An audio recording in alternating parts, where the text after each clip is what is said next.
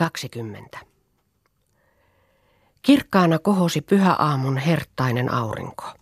Hiljaa seisoivat rannan puut.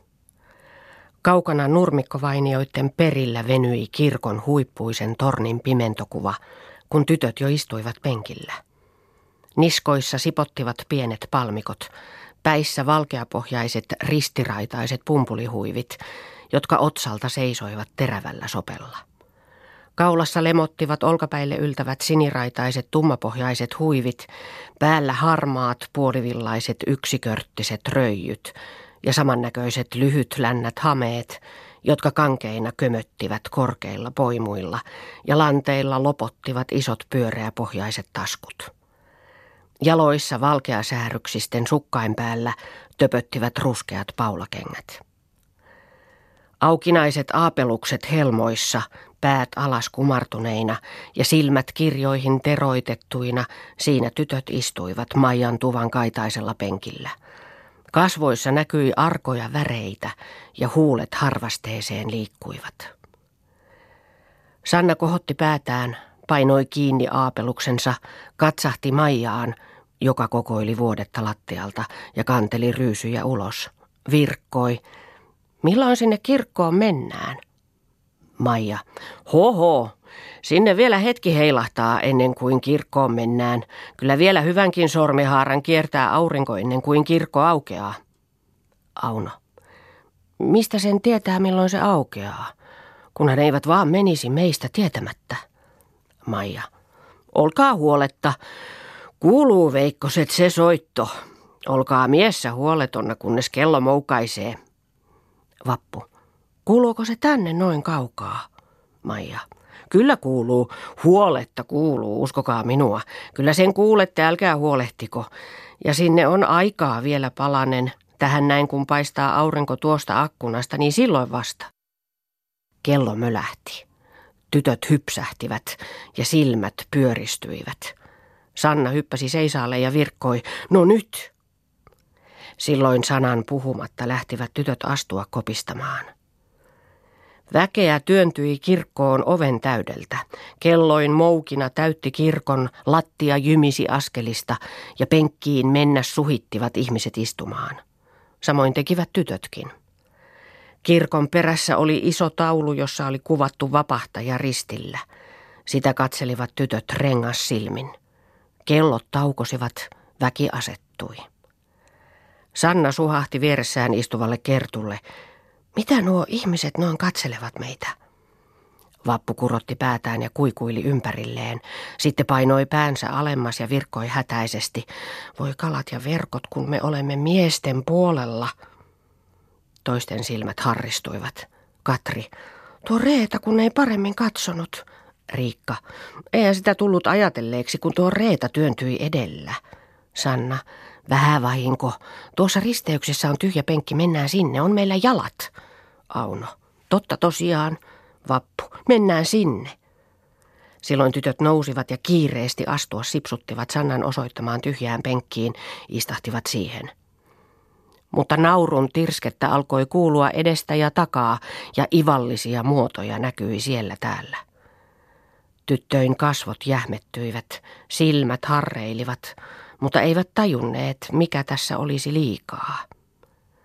Eteläovesta astui pitkän hoilakka, hieman etukumara rouva, jonka särmäkkäät kasvot olivat hartaassa hyypiyksessä ja hienot huulet kuivassa nipistyksessä. Tämä seisahti penkin kohdalle.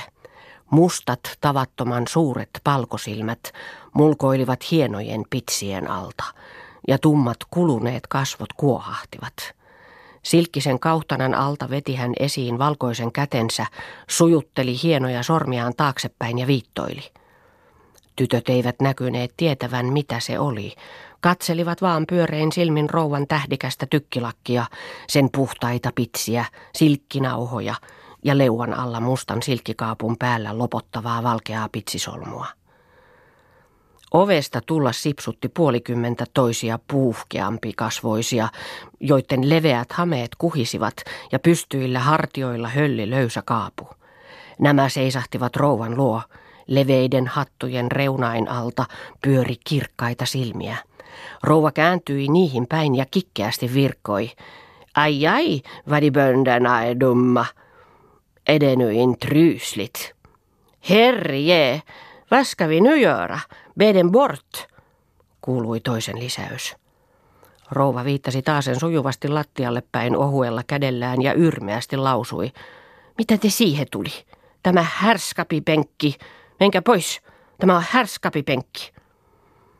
Tytöt punastuksissaan katselivat toisiaan ja sitä väkeä, eivätkä näkyneet olevan kiireissään. Unilukkari tuli koiran ajosta, seisahti kirkon perustalle. Tiheä rivi läjötti keltaisia vaskinappia harmaan pystykauluksisen sarkaröijyn rinnassa. Kahtaalle kaatuva jakaus tummatukkaisella päälailla ja kaulalle yltävä tukka vedettynä suurien korvien taakse. Pyhä totisuus leveissä kasvoissa ja pystypäisenä hän katseli pitkin vahvaa nenäänsä. Sinne huomasi hän rouvain viittomisen. Vakavin askelin tulla törötti paikalle, viittasi koirakepillään ja jyreästi virkkoi. Pois siitä, ette nyt tuota ymmärrä tuon ikäiset, ettei herrain penkkiin. Tyttöjen kasvoissa sälähti. Tulivat penkistä pois, seisahtivat. Silloin rouva edellä ja toiset perässä menivät penkkiin, istahtivat ja kumartivat päänsä alas. Pienen hetken perästä oikasivat itsensä ja tyyni rauhan kajastus palasi kasvoille. Tytöt hämmästyneinä katselivat ympärilleen. Ivallisia kasvoja näkyi kaikkialla. Jokainen istui leveällään kuin omassa penkissään, ei kukaan osoittanut istuinta. Oven suuhun siirtyivät tytöt seisomaan yhteen ryhmään. Martta, Saara ja Katri peittäysivät toisten suojaan ja kynsillään ruopostelivat seinän saumoja. Seinään päin kääntyi Reeta ja Riikkakin, mutta Kerttu, Auno, Sanna ja Vappu katsoivat ihmisten elettä kasvoissa synkkä ynseys. Lukkari tuli korkeaan penkkiinsä. Tauluun pani kilisevät numerot ja aloitti virren. Ylistän sinun nimeäsi ja niin edelleen. Kun käreä vapiseva ääni joutui yli kirkon, silloin kaikki ääninensä yhtyivät virteen ja koko kirkko täyttyi helinästä. Ivalliset kasvot katosivat ja tyttöjen kasvot tyyntyivät. Levollisina katselivat he kirkon lakeen enkelin kuvia ja taulua kirkon perässä, ja taas enkelin kuvia ja taulua kirkon perässä. Sanna osoitti sormellaan kirkon perään ja visahti, Mikäs tuonne mujahti tuonne taulun alle? Kerttu. Pappi kai se on. Kuunnellaan mitä se sanoo. Rovasti rupesi alttarilta lukemaan. Sitten messusi. Lukkari vastasi ja taasen veisattiin virsi. Sen loputtua luki pappi taasen. Lukkari aloitti virren ja pappi katosi kirkon perästä, mutta virren loputtua ilmautui nurkassa köpöttävään kirjavaan pönttöön ja rupesi saarnata poukuttamaan. Sinne kääntyivät kaikkien silmät. Äänen voima täytti kirkon ja yksi möyhinä kuului vaan. Mutta oven suuhun ei eroittanut sanoja. Hetken kuluttua ilmautui lattialle unilukkari, räiskä kädessä, paulakenkineen. Pystypäisenä hän kävellä törkkäili sinne tänne ja leveässä leuossa vihotti järeä parransänki. Missä tuolla täällä alkoi korkea pää nuokahdella, sinne kiirehti, työnti räiskänsä nuokkujan eteen ja räsäytti. Silloin nuokkuja kiskasi päänsä ylös, silmät remahtivat. Mutta unilukkari viattomana kuin ei mitään olisi tapahtunut kääntyi pois, ja pyhä totisuus kasvoissa katseli kirkon kaikille suunnille. Sanna osoitti sormellaan miesten puolelle ja virkkoi hiljaa. Ka, tuossa muuden pitkäkaulainen onkin kiiskiä. Vappu, odotahan aikaa, kunhan tuo pyyntimies joutuu. No, katselee se vaan. Missä sillä ovat silmät? Sanna, jo käypi vainu. Tänne lähti töröttämään. Katsotaanpa miten käypi. Ka niin, niin menee, kuin tietylleen. Kohta räsäyttää. Kas niin, läksi yksi kärpänen. Vappu. On koko lurkki tuo. Eipä ole tietääkseenkään vaikka tuommoisen tekosen teki miehelle. No nyt se tuolla taas näki otuksen. Jo on pyydys vireessä. Kas kuin se tähtää. Jo laukesi. Kerttu. No mikä siinä nyt on kuhistava? Kuunnellaan nyt papin saarnaa. Tytöt kääntyivät katsomaan pappia ja teroittivat korvansa kuulemaan sen puhetta, mutta läheltä kuului räpsäys. Vappu suhahti. Ääs, sattuiko? Lähitienoossa ihmisiltä parahti nauru. Mutta kun unilukkari katsoa mulautti, niin kaikki asettuivat istumaan hiljaa. Vappu painoi päänsä Aunon suojaan, käsillään puristi suutaan, vesi tihkui pullistuneista silmistä ja paksuina henkäyksenä purki nauruaan.